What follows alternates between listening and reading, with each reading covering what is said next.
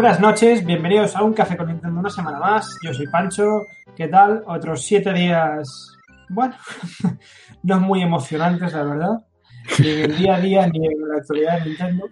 Pero bueno, intentaré mostraros como siempre un programa ameno y divertido con mis compañeros, con Juan, Zipi, ¿qué tal chicos? ¿Cómo va ese Pues muy bien. confinamiento? Bien, muy bien. Aquí la realidad es que nadie dice nada, pero llevamos una racha de yo no sé cuántos programas seguidos sin fallar, ¿eh? Es una locura. O sea, yo creo que va a haber que fallar alguno ya porque esto no puede ser. Sí, mientras dure la cuarentena, bueno, hay, hay que ir haciendo entretenimiento para todo el mundo. Por supuesto, ahora, ahora no, será por tiempo, desde luego. Entonces, aprovechamos. Y, bueno, como decía, como realmente es una semana en la que creo que no pasó nada interesante en cuanto a Nintendo, ¿verdad? No. Eh, pues traemos una... No, no es un debate, es una especie de comentario acerca de, de algo que llevábamos tiempo ya hablando en, en nuestro grupo y tal y cual. Y para mí es una de las grandes, perdón por la redundancia, grandes grandezas de, de Nintendo, de la que se habla poco. Y es la, la maestría con la cual a lo largo de su historia ha pasado del 2D al 3D, sobre todo en sus grandes franquicias. Yo no sé vosotros, chicos, yo no recuerdo una gran saga de Nintendo en la cual su salto del 2D al 3D haya sido malo. Hombre, a bote pronto, yo ninguna, ¿eh? La realidad es lo que tú dices, que las grandes franquicias de Nintendo ya eran, ya eran grandes ejemplos en, en 2D y cuando dieron el salto al 3D, ahora iremos un poco desgranando, pero dieron otro golpe sobre la mesa. Y tiene más valor, sobre todo porque hemos visto como otras series de, otras de otras compañías no le ha ido tan bien y, y de hecho a día de hoy a muchas todavía les cuesta. Sí, yo también, yo también estoy de acuerdo en que la mayoría se ha hecho bien. Me parece que hay algún así ejemplo que el 3D no le sentó tan bien. Eh, ahora mismo, así a bote pronto, creo que a la saga Advance Wars no, no le sentó tan bien. A pesar de que el Ajá. Valiant Wars a mí, a mí me gusta. ¿eh? Pero bueno, Sí. eh, en general todas, todas lo hacen de forma fantástica. Sí, yo creo que en el caso de Advance Wars fue más un problema de planteamiento del juego. Sí. Creo yo que, que de que no le sentara realmente bien el paso al 3D. El, Simplemente. el estilo estaba bien, ¿eh? Era chulo. Sí, lo que pasa es que claro, pasó de ser un juego de estrategia por turno a un juego en bueno, hasta cierto punto de estrategia, pero en tiempo real. Entonces Sí. cambiaba también un poco el género. Entonces yo creo que ahí quizás no era solo cuestión de- del paso del 2D a las 3D. Ujú. Creo que hay un punto, un punto importante en cuanto a cómo lo hizo Nintendo, que es eh, la anticipación. O sea, como siempre o como casi siempre en nuestro videojuego, el paso del 2D al 3D de Nintendo sentó unas bases, marcó un cómo se hacían las cosas para todos los demás a partir de ese momento. Que es algo, bueno, pues eso, si lo haces tú no lo hace nadie más, es histórico. O sea, tú dejas ahí tu, tu impronta. Y lo hizo con Mario, redefinió cómo era un juego en general en 3D. O sea, yo creo que más que redefinirlo, enseñó cómo se hacía un, un juego en 3D, en este caso en plataformas. Eh, las aventuras en 3D, todas, todas beben de Ocarina of Time, todas. Eh, e incluso los, los shooters con mando, que después fueron súper populares con 360, con Play 3, con todo, con igual, mucho, mucho, mucho beben de, de cómo lo hizo Nintendo con Metroid Prime en su momento. Sí. Con, ese, con, con Em, esa genialidad todo- de poner el R para apuntar libremente, por ejemplo. Sí, sobre todo, esto no, no lo hizo tanto Nintendo, creo que fue con junto a otra compañía, a- a- no sé si fue Rare, pero que en el, el, el GoldenEye fue Sí. uno de los, de los referentes de, de cómo pasar un shooter a consolas. Porque en PC sí que estaba más o menos establecido cómo hacerlo, y, y en consolas pues estaba un poco perdida la, la industria en cómo pasar ese género. Y el GoldenEye fue uno, el primero, vamos, el que dijo, mira, así se hace. Era terriblemente divertido el GoldenEye. Sí, Y- yo creo que Rare en Nintendo 64, tanto con GoldenEye como Perfect Dark, Perfecto. dieron un- una masterclass de, de cómo se podía hacer un, un shooter en 3D en una consola.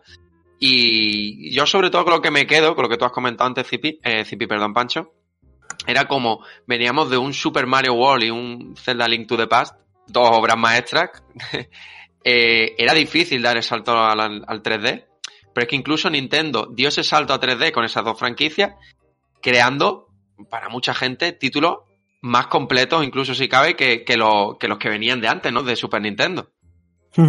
Yo, de hecho, creo que es obvio que tanto Mario 64 como Ocarina of Time son mejores que, que Super Mario World y, y A Link to the Past, para mí. Sí y no, o sea, es difícil, ¿eh? Has dicho una cosa que a muchos les va a escamar. Y A mí, que, a, a mí es que, y esto que voy a decir va a dar para otro programa, a mí es que la Link to the Past no me gusta.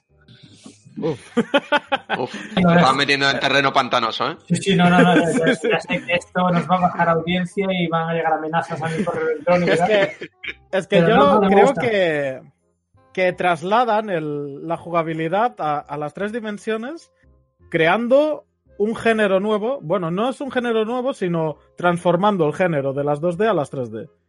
Eh, yo me imagino cuando, cuando los desarrolladores estaban a ver cómo hacían un juego de plataformas en 3D, lo más seguro que pensarían algo rollo estilo Crash Bandicoot o alguna cosa así rara. En cambio, el Mario 64 dijo, no, no, esto se hace así, pues un mundo grande, tal, no sé qué.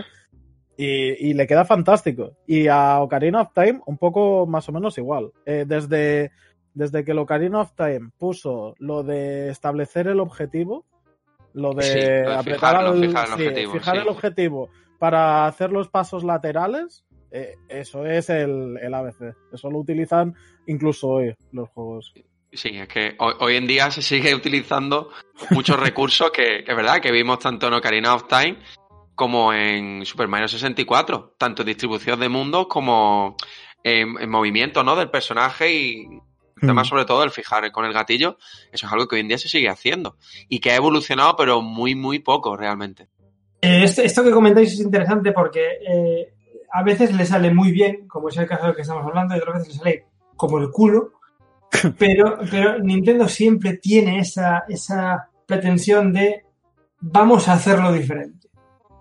O sea, eh, tenemos que llegar del punto A al punto B, todo el mundo va por un camino, vamos a intentar ir por otro. Claro, a veces le sale la mierda suprema y otras veces le salen genialidades, pero, pero siempre está ahí el afán de hacer las cosas diferentes a lo establecido. O sea, son un poco rebeldillos en ese aspecto. Y, y creo que creo que es la marca completamente reconocible de Nintendo, esa, esa pretensión de hacerlo siempre, siempre distinto. Y es lo que, lo que nos traen joyas como estas. O sea, en cuanto, pues no, no sabría deciros ahora mismo eh, los Battle Royale. Ahora es la tendencia. Eh, todos los, los Battle Royale están clavados por el mismo patrón. Y con Splatoon lo quisieron hacer distinto. Hmm. Quisieron Sí. hacer un- un- una, una cosa parecida, pero por otro camino. Por el camino de, de a lo mejor no violencia explícita, por el camino de ser más creativos, de crear un mundillo, un lore, no sé. Y me parece, me parece muy interesante. Me parece que es algo que Nintendo nunca va, nunca va a dejar de hacer, el intentar hacer las cosas diferentes. ¿Qué Hmm. pasa? Que es lanzar una moneda, una moneda al aire completamente.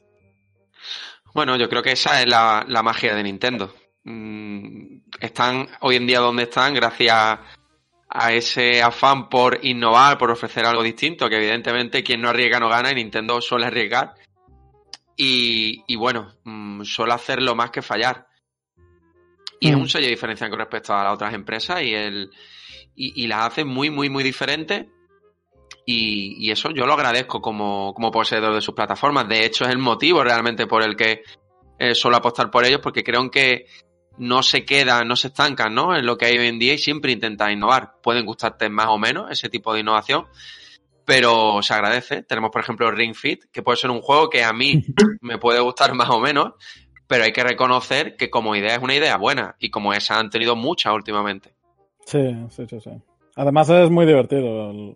O sea, suelen hacer los juegos que basándose ahí, en, en que sean divertidos, ¿no? En que cuando tú estás a los mandos eh, eh, encuentres la diversión fácil y rápida mm, sin, sin tener que profundizar mucho en, en las tripas del juego. Que hay, hay Sí, otros eh. juegos que dicen, no, no, es que hasta que no lo dominas no te diviertes. Bueno, pues en los de Nintendo no suele ser así. Es justamente lo, lo que acabas de decir. Valoro tanto que Nintendo siempre ponga en primer lugar la jugabilidad y la diversión con respecto a todo lo demás. Hmm. Y, No, no, está, claro que para ellos eh, el- la cumbre técnica, por ejemplo, no es una prioridad.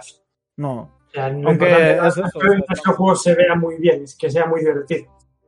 Eh, Estaba pensando que, que en momentos donde la cumbre técnica, aún así, sí era importante, como el como fue en- con Nintendo 64, que era bastante más potente que, que las que había en ese momento, eh, aún así lo hicieron de forma fantástica. O sea, mm, estaba pensando en el F0, el F0X de la 64, o sea, eso es un monstruo, tío. Comparado con el que había de la, de la Super Nintendo, e- es, ¡buah! es fantástico. Y la mayoría de las sagas que han, que han trasladado de, de Super Nintendo a Nintendo 64 eh, lo hacen de forma fantástica. Sí, al final. Donkey Kong es el que peca un poco más, pero los demás. Sí, eh, fíjate tú, creo que Donkey Kong es de las franquicias de Nintendo de primer nivel, quizás la que peor le ha sentado el, el 3D, porque si te das cuenta, tuvimos esa experiencia en Nintendo 64 y después han vuelto a ser, si no me falla la memoria, prácticamente todos en, en 2D. Sí, en, en 2D con, con modelados en 3D, pero sí, sí. Sí, Incluso en la GameCube estaba el Donkey Kong Jungle Beat, ese que se jugaba con los sí, bongos, con los bongos. que a mí, a mí me gusta bastante ese y eh, también, sí, sí, plata, es 2D, totalmente. Ahora Sí, hay, que- hay vídeos de, de Peña acabándose otros juegos con los bongos del. del Sí, Muy bueno, muy bueno. es fantástico. Hace poco uno de un fulano terminándose, creo que era el Resident Evil 4. Sí, yo vi uno del, del Dark Souls con los bongos. El, Dark Souls. ¿Ves? Otro juego que no me gustó. El, pero el Dark Souls. Souls, al menos Ah. ello- ese nació en 3D. Sí, ese juego nació entre desde un primer momento, eso está claro. Como mucho se inspira en Ghost and Goblins y cosas así, pero... Yo donde, donde sí me impactó mucho más y, y yo creo que, sobre todo porque nadie se lo esperaba o, o fue un cambio mucho más drástico, fue con, con Metroid. Yo creo que, aparte de Que. Sí, creo que aparte del gran trabajo que hizo Retro Studios con la primera y la segunda entrega, sobre todo con la primera, que era la que nadie se esperaba, eh, fue ese cambio, ¿no? Te podías imaginar un Mario en 3D, un Zelda en 3D, pero un Metroid de esa manera, porque no era un Metroid, claro, era un, un juego en primera persona. O sea, yo creo Sí. que ahí arriesgó bastante eh, retro, supongo que Nintendo metería mano, pero yo es una de, la- de las experiencias más gratificantes que me llevo de GameCube y quizás la que más arriesgó Nintendo y mejor le salió. Para mí es claramente un podio de GameCube. Claramente. Clarísimamente. Eh, yo creo que lo hicieron bien porque esa apuesta arriesgada tan, tan cambiante eh, abrió una subsaga que fue Prime. Dijeron, bueno, pues si esto no funciona, el Metroid tradicional queda aquí aparcadito. Pero, pero bueno, Sí. funcionó. Y yo, yo lo que recuerdo en su momento es, claro, tenemos que, tenemos que ponernos en, en la, en la época de, de GameCube, la capacidad inmersiva de ese juego. Mm. O sea, de repente, Sí, Sí, además, de repente las- era las- Samus Aran. Sí, utilizaba las limitaciones de la época, de que quizás no podía poner muchísimos enemigos en pantalla como podría pa- pasar en el de la Super Nintendo y jugaba a su favor eso, el, el ponerte en un escenario completamente vacío de- a veces con esa sensación de, de agobio, de ir tú ex- explorando poco a poco, escaneando y que de, de vez en cuando te encuentres ahí una movida tocha o, o tener que resolver con ingenio algunos puzzles y no sé, fue un traslado muy, muy creativo y, y que les ha salido perfecto. Sí, yo, De de, hecho. de hecho, perdón, sí, di Juan, perdón. No, digo que de hecho fíjate de la, de la importancia o del impacto que tuvo en su momento la subsaga o como queramos llamarlo Metroid Prime, que después de la tercera entrega la gente quería una cuarta entrega. Ha pasado muchos Sí. años y todavía quedará hasta que lo recibamos, pero que impactó tanto y gustó tanto y no me lo imagino con la tecnología de hoy en día lo bien que puede llegar a, a- Esperemos que llegue a buen puerto, pero yo confío mucho en Retro Studio y creo que el cambio va a ser mucho más impactante del que quizás pensamos. ¿eh? Mm, Metroid Prime tiene ya. hombre, más de 10 años tiene. Quizá unos 15, ¿no? Aproximadamente puede ser. Pues segura- seguramente. En torno a eso. Espera, espera que busco el dato, pero sí. Yo lo que, lo que iba a decir es que hace poco, yo sigo teniendo mi cubito aquí enchufado, de hecho lo estoy viendo y tal, y hace poco, eh, pues me puse, me puse a, a rejugarlo y tal, y se lo comentaba un, un colega. Le dije, qué mal acostumbrados estamos y qué poco te llevaba de la manito ese juego. O sea, Sí. ahora estás acostumbrado a, vete a este punto amarillo que está aquí, tienes que ir por este Es- camino y tal y cual. Exacto. No, no. O sea, el, El el Metroid el- Prime. El Metroid Prime te, decí- acaba. te decían, Pancho. vete de arriba, jódete. E- e- Era lo que Sí. te decían. Es, es- Sí, es sí, que, es que no sé llegar. No es mi puto problema. O sea, yo, yo me imagino el Metroid Prime ahora y si, si estuviese hecho con las mecánicas de, del- de los videojuegos actuales y no pararían de salirte pop-ups de haz esto, haz lo otro, no sé Sí, qué, utiliza tutorial, esto. Uf, Es que no, no era, que- no era un juego asequible, o sea, no era un juego que tú en, en un primer momento lo cogías y, y, y era fácil, ¿no? De hacerte con él. Yo creo no. que a mí, de- a mí de hecho me costó, ¿eh? Porque veníamos de otro tipo de juego y me costó, pero una vez que te dejabas llevar por, por la inmersión del título, es que era, ya te digo, es un- ya no es solo uno de los Sí, mejores sí. juegos de, de GameCube, es que mm, para mí uno de los mejores del género. Y hay Sí. muchísimos y muy buenos juegos, ¿eh? Porque además era Eh, un título en primera persona que centraba más en la exploración, como los títulos en 2D, que es otra de las cosas que supo hacer bien, en este caso retro. Trasladar el- la exploración del 2D al 3D. eso es. el, el sonido, el sonido y la, y la sensación de, de soledad era apabullante. O sea, aparte, eso que decimos, estamos hablando de un juego de hace 18 años, 18, ¿eh? Estaba más o menos ahí. de, de 2002. Y, y de Es repente, que se dice, se dice pronto. Claro, te quedas en silencio, mirando a dónde tienes que ir a los lados y escuchando el... Sí. O sea, no era mal rollo, en plan miedo, pero sí que te generaba tensión, en plan...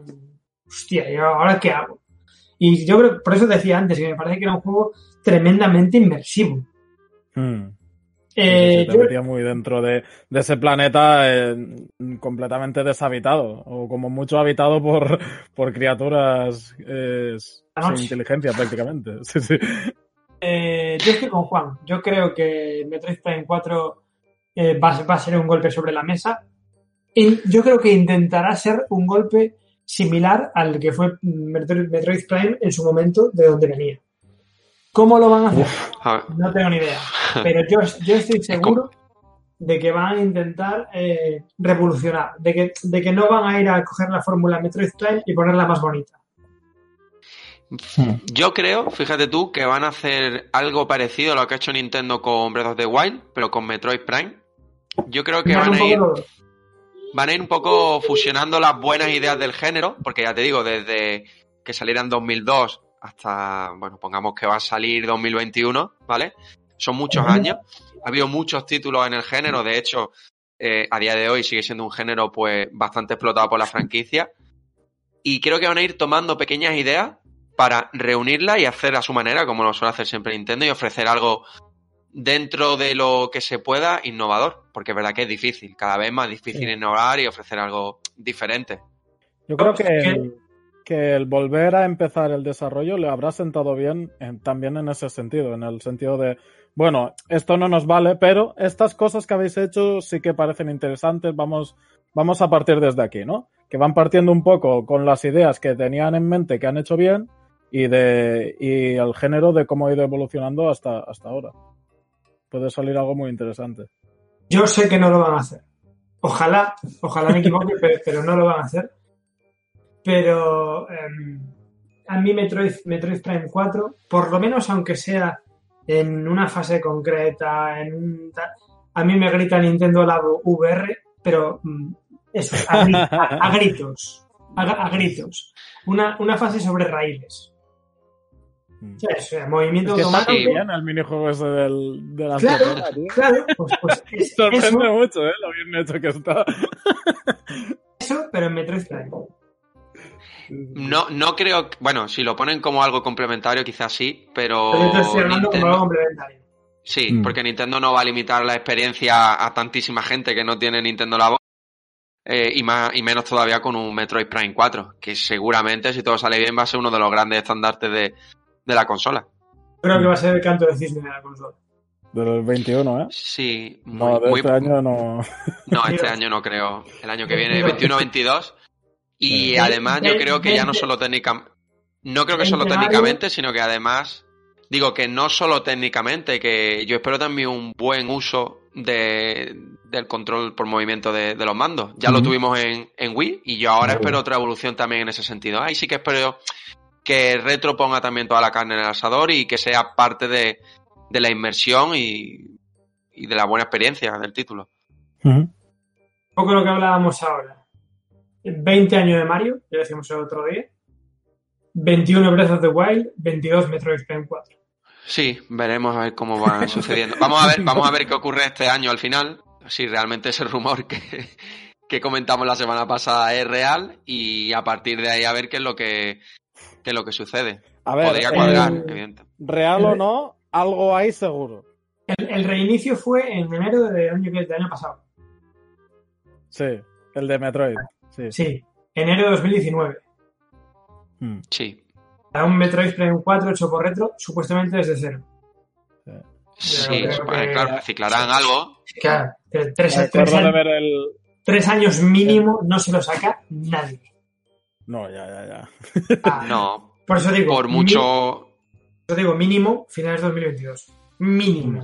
Puede ser. Sí, no sé. por, por mucho material que reciclen, claro, un juego de, de ese volumen es que, vamos, tres años te tiene que coger. O sea, tres Sí, años mínimo necesita. Va a ser un juego hecho con mimo. Va a ser un juego hecho a sabiendas de que tienen que sacar algo muy bueno para justificar el haber cancelado y empezado de cero. Sí, y Nintendo en ese sentido es muy fiel y no va a lanzarlo al mercado hasta que, o hasta que no hayan hecho un producto que está a la altura de lo que ellos quieren. Sí, Eso lo sabemos. Switch salió en 2017. Sí, pues, eh, será pues, uno de los últimos títulos de... Cerrando, cerrando el ciclo, casi, casi. Sí, será el de los... finales, finales 2022, 2023. Tampoco me parece nada, nada descabellado. ¿eh? O sea, a lo largo de no 2023. parecería. No, no Para, parecería. para de, de- de enviarlo tan lejos. No, pero sí, tú, tú- tú- tú te paras a pensar y dices, hostia, es que, es que es eso. Es que llevan un año y cuatro meses, no, un año y tres meses de trabajo. Supuestamente de un juego desde cero.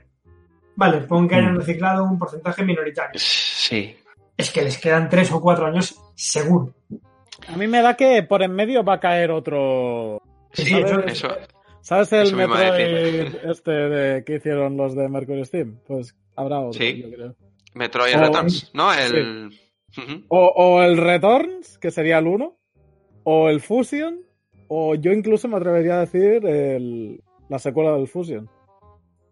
Se lleva mucho tiempo pidiendo. Eh, eh, Aquí la verdad es que estábamos hablando un poco del tema del 2D y los 3D, y es que Nintendo se siente tan cómoda tanto con una con un tipo, o sea, con las dos dimensiones con, y las tres dimensiones, que se dais cuenta, en prácticamente todas sus franquicias va alternando. Sí, sí. De hecho, en, en- en Mario es que tienen una línea 2D, como los, los U, Mm. Además es muy clara, ¿eh? los New Super Mario, perdón, y sí, y, y los 3D. Entonces se sienten tan cómodos que con ellos te puedes esperar cualquier cosa y no veo descabellado un, un Metroid también en 2D. Más que, más que un Zelda 2D complementario, ¿eh? Mm. Sí, yo veo un, un Metroid 2D mucho antes que un Zelda 2D. Yo es que de hecho creo que el Metroid va a llegar sí o sí. ¿El Metroid 2D? Sí. Sí, sí, tiene pinta, tiene pinta, la verdad. Porque como, como el Prime 4 no Sí. llega hasta el 2035, pues... eh, sí, sí, yo creo que creo que en 2D viene seguro y si es la mitad de bueno que era el de 3DS, yo firmo, ¿eh? Me Me, encantó. me da rabia que, que estamos hablando ahora de, del- de, por ejemplo, Metroid, que le, que le sentó también el, el, eh, su paso por 3DS, que el paso por 3DS de, de Pikmin y de Chibi-Robo eh, les ha sentado como el culo, tío. Sí, fíjate otro. El Hey este, tío, fue, fue horrible. Además- no, no me disgustó, fue una, co- fue una cosa distinta. A ver, yo, Yo- yo lo jugué y no me lo acabé, ¿eh? pero llegué muy, muy avanzada la partida y eh, al final acabé harto, tío. De, uf, por favor, está- A ver, sí. Yo, yo eh, tengo tanto el Chibi Robo como Hey Pikmin. Mm. Pero es verdad que no jugué al, al original de GameCube, de, de Chibi Robo, pero sí a ¿No? los Pikmin, entonces más o menos, no. Entonces más o menos sí puedo un poco comparar y en el caso sobre todo de Pikmin hay un bajón de, de nivel. Quizá, yo creo que en primer lugar porque el título está pensado desde un principio, o la franquicia, para ser el estilo que marcan los juegos de GameCube y de Wii U y no para ser un 2D. Que creo que ese es un poco el problema con respecto a mejor otra, otra franquicia. O quizás Nintendo no ha sabido dar con la tecla en ese paso. Ya, Que ya, también es puede posible. ¿eh? También puede ser, sí. Yo lo tomé un poquito como un spin-off, como una bebida light, como una, un, un Pikmin marca hacendado. Ya, pero dentro de, de esa bebida live eh, está también la posibilidad de que den el pelotazo y que sigan para adelante. Lo que pasa es que les ha Sí. salido mal. Les ha salido mal, sí. Ni, ni- ni- es que ni, ni visualmente eran en lo jugable, pues bueno, sí, pero no, no, aportaban nada más, sino todo lo contrario, Mm. recortaban con respecto a, a Sí. las anteriores entregas. Entonces, son los típicos experimentos que, bueno, en un primer momento, pues los coge con los brazos abiertos, pero después, pues no siempre responden. Pero es eso, Nintendo arriesga y no siempre acierta. Hmm. Pero es verdad Por que cier- con sus franquicias estrellas suele hacerlo. Sí, Por sí. cierto, ¿qué cojones hay que hacer en esta vida para que salga Pikmin 4? Eh, bu- buena, buena pregunta, porque se suponía hace mucho tiempo cuando entrevistaron a mi en desarrollo, después se dijo que era posiblemente Hey Pikmin, Creo que se refería a Hey Pikmin, Pikmin en, ese- en esa declaración. pero hay, es otra de las franquicias que hay gana que, que Ah, vuelva, el- y eso que no... El 4 se, se tiene que estar haciendo. O sea, Que- no- sí, sí, dudo, es que además- dudo que no esté en desarrollo. Además, el, el de Wii U era tan bueno, Sí, sí, sí. el, el Pikmin 3 es tan bueno que te quedas con ganas de ver mucho más. Yo me quedé con ganas de más porque era un juego que venía de, de desarrollo de Wii y, y se nota, a ver, a nivel técnico es muy bonito, pero yo quiero eso, un, un Pikmin desarrollado desde cero y si es para Switch, pues para Switch, evidentemente. Yo creo que Switch, por su grandísima acogida en ventas, porque ahora mismo es la puta consola de moda, eh, yo creo que sí que va a recibir prácticamente todo su plano mayor de, de títulos. Así como en Wii U, Nintendo 64, GameCube se quedaba algo descabalgada y tal, eh, yo creo que aquí sí van a llegar todos los, todos los grandes. El miedo un poco es que terminen lanzando el título de Wii U en vez de hacer uno desde, desde cero. Es un poco que- en parte es, es lo que hablábamos el otro día. Yo en parte me alegro de que pues vayan lanzando ports o que la gente pueda jugar al Capitán Toad o, o si van a hacer un port del, del Mario 3D World. Yo me alegro porque son juegazos y, y que mucha gente no tuvo la oportunidad de jugarlos en Wii U. Pero yo... yo Sí. Cuando eso no excluya, sí, Claro. nuevas. siendo un poco egoísta, prefiero una, la, una de eso nueva, tío. Una IP nueva. Egoísta. O sea, una IP, un, un juego nuevo. Sí, no sé hasta qué punto podría limitar el hecho de que lanzaran el remake, el desarrollo o el lanzamiento de una cuarta entrega o no. Porque, por ejemplo, en Bayonetta, bueno, pues han lanzado en Switch y vamos a tener la tercera entrega. La posibilidad existe. Una cosa es Platinum y otra es Nintendo, evidentemente. Pero, bueno, mm, yo es que soy de la opinión que todo título notable de Wii U, lanzarlo en Switch no le hace daño absolutamente a nadie. Ya, sí, sí. No, en caso de que te parezca caro o innecesario, pues no lo compras y ya está. El, el problema es lo que dices tú, el problema es que Nintendo tenga la tentación de decir, bueno, es un Pikmin 4, mm, venga, vamos a hacer el port del 3 y ya está. Ese es, es un poco, es un poco el, el problema, pero bueno. Eh, leía el otro día, bueno, el otro día, llevo, un- llevo un tiempo ya leyéndolo y, y el otro día me volví a encontrar un poco con esa petición que ya me parece un poco rizar el rizo en cuanto a los ports y es esta gente que pide un port para Switch de, del port de Wii U de Wind Walker y Twilight Princess. el port Eh, del port. Y a mí, y sabéis que yo soy muy fan de Zelda, pero, pero eso sí que ya me parece un poco... ¿Sabes? Quiero un port de Mm, no, un no, remaster. mm, sí. No, no tendría sentido. Yo creo que en Switch tendría más sentido Skyward Sword Sí. por, por las similitudes de, del mando, Mm. del control, más que volver a traer un de Wind Waker y- o, Twilight Princess. No, Wind no Waker yo, sobre todo Wind Waker, Twilight Princess no tanto, pero Wind Waker lo, me lo tomé yo como un premio a los, a los que estuvimos ahí con, con Wii U. Sí, totalmente. No... Que- creo que hay títulos de la franquicia con más interés o que tendrían más sentido lanzarlo, digo, Skyward Sword o, o utilizar el mismo motor de, de Link's Awakening para cualquier título de, de Game Boy o de Game Boy Advance. De Y- Zelda, y- me refiero, sí. evidentemente. Y oye que, que un Wind Waker se vería súper bien, ¿eh? En portátil.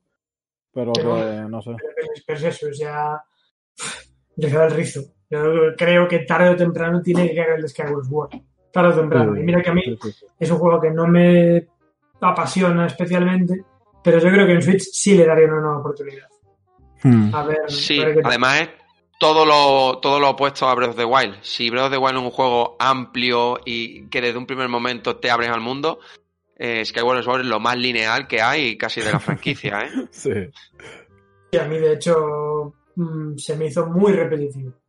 Muy repetitivo. Sí, Es que te, te hacen volver a las zonas repetidas. Ahora vete ahí, y ahora vuelve, y ahora vuelve otra vez, y ahora otra vez. Y como, joder, tío, pasa de mí. A mí, a mí Sí. como juego me gusta mucho, ¿eh? pero, pero sí que es verdad que te con esas tres o cuatro zonas que hay no, no paras de ir y venir, ir y venir. yo creo que se nota mucho que quisieron centrar prácticamente todos los esfuerzos en el control, por un lado, Mm. y, y por otro en la historia. Le dieron mucha importancia a la historia Sí. y fue yo creo el punto en el que Nintendo ya empezó a su, su propio su propia cronología. Y, y es verdad que en otros aspectos pues flojea mucho y al final incluso está desaprovechado. El, el- el mar de nubes de, de Skyward Sword pierde muchas posibilidades. O sea, nos habría Sí. gustado algo tipo Wind Waker muchos años después, con una mayor tecnología que permite mucho más y, y se queda muy corto. Y Sí, después mira repetir una y otra vez bonito, ¿eh? Sí. se ve muy bonito y repetir un- una, una y otra vez los mismos, las mismas zonas se hace aburrido, la verdad. Yo, yo estaba harto de ir abajo a cargarme el bicho negro aquel grande, ¿sabes? Sí, que había que cortarle las uñas. ese, ese es el gran lastre de, de Aonuma. Creo que quizá a lo mejor en, en Breath of the Wild no, pero en prácticamente todos sus títulos, la manía de volver una y otra vez a un punto para volver a hacer, pues pasa prácticamente en todos. Pasaba en, en Phantom Hourglass, en prácticamente en Bueno. todos, en Skyward Sí, sí, Sword, en Phantom Hourglass también me acuerdo que... sí. La torre de, no me acuerdo el nombre.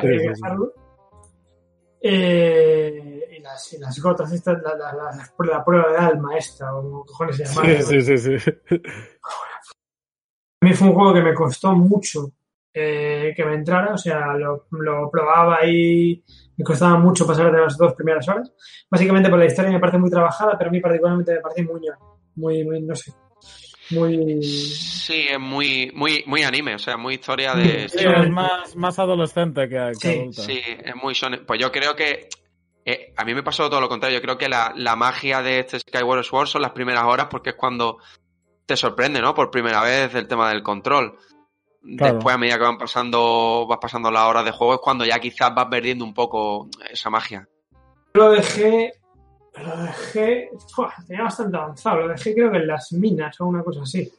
Lo tenía, lo tenía bastante avanzado. la- las minas es de los mejores puntos. Sí. Y yo, yo creo que voy a ver un poco más adelante. Ya había, ya había mm, acabado el barco. eh, No me acuerdo, sé que había avanzado bastantísimo. Y, y lo dejé. De repente una tarde me pegó el bajón en plan otra vez al, al puto sitio este. Y creo que llevo tres años sin tocarlo. A lo mejor, a lo Es que mejor al final- al final centrar el centrar todo o parte en la jugabilidad es un plus porque eh, tenemos el, el paso de la 2D a las 3D y una de las evoluciones dentro del 3D es el control y Nintendo eso como sabemos sus consolas apuesta e innova mucho. Y, y, se, y se agradece. El problema es cuando al final quizás descuida al final descuidas porque aquí yo creo que el problema fue que todos los recursos los, los- vamos los enfocaron ahí y se perdieron muchas cosas. Al final, cuando tienes que repetir en la misma zona varias veces, es por algo, es porque tuvieron que cortar o limitar en algún punto y por desgracia fue ahí. Sí, sí, sí, sí.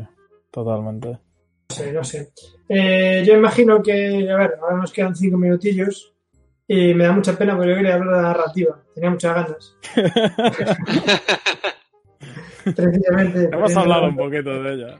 Pero, precisamente hablando de, de Skyward Sword, que sí que es cierto que fue ahí un poco donde Nintendo empezó a darle importancia a la narrativa de, de Zelda y a sacarse una cronología de la manga donde no existía. a querer unir todos cuando es Claro. que son independientes. o sea. Eh, ¿en, qué, en, qué, ¿En qué punto de la cronología se sitúa Breath of the Wild? Se supone que es el inicio, ¿no? O prácticamente. Bueno, es que hay varias líneas, no solo. Sí. una. Es que no puede Se ser el que le- inicio. Es, es todo especulativo. O sea, Es no todo especulativo, pero A mí- a mí- oficialmente no recuerdo ahora, pero es uno de los inicios donde se forja la, la espada maestra, claro. a mí me explota la puta Mm. cabeza en un momento concreto cuando la princesa Zelda hace una referencia. En el, en el mismo diálogo hace una referencia a The Wind Walker, a Twilight Princess y a- Ocarina of Time. sí, sí, sí, sí. Eh, gue- guerrero que has luchado a través de, De- del mar, a través sí. del tiempo y, en el cre- y a través del crepúsculo. Es como... ¿Qué coño? Sí, la- Sí, eh, eh, la- el, el Breath of the Wild, quizás hay gente que dice que es una unión de, de las tres ramas principales que, que se supone que hay, porque es lo único que tiene más sentido. Pero es que yo le encuentro más sentido el pensar que no tiene sentido exacto. La retraca, tío. Nintendo-.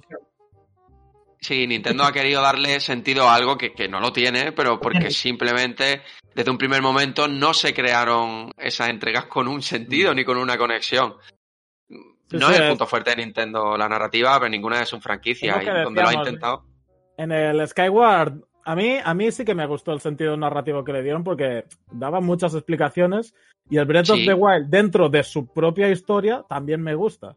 Pero cómo conecta con otros Zelda, eh, eso es un desastre, tío. Es que es mucho más fácil, a nivel narrativo es mucho más fácil eh, darle sentido a X momento o a X situación con un origen, que al final, Mm. bueno, pues puedes crear un, un porqué de todo y demás, que conectar tantos juegos. Eso es lo difícil. sí, sí, sí. Aparte, Bueno, en a- ese a- sentido. algo se te va a escapar siempre. Claro, se te escapa, es normal, pero por eso mismo, porque no estaba ideado de un primer momento.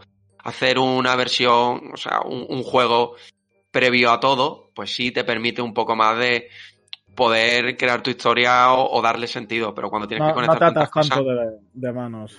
Que fue, No. fue, un po- fue un poco lo que hizo Skyward Sword.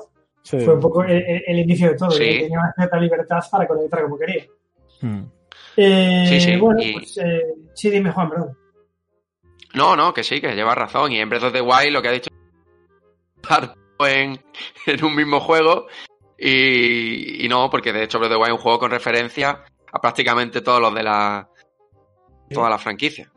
Mm. Eh, decía que, bueno, que tarde María Rastro ahí sobre la campana, pero hemos hecho nuestra sección de Breath of the Wild semanal. Eh, es, es una, es una puta enfermedad lo que tenemos con este juego, yo de verdad. O sea, podemos hablar de Tenemos, los- tenemos nuestra tenemos nuestra reseña pendiente, ¿eh? que lo sepa nuestro Sí, oyente. nada, que... pero bueno, es que va- para la reseña de Breath of the Wild hay que coger aire y eso no, va a ser, es- eso no van a ser 20 minutos. Eso ya, ya os lo digo yo. Que no va a ser 20 minutos. A lo mejor son 20 programas. Pero bueno, veremos.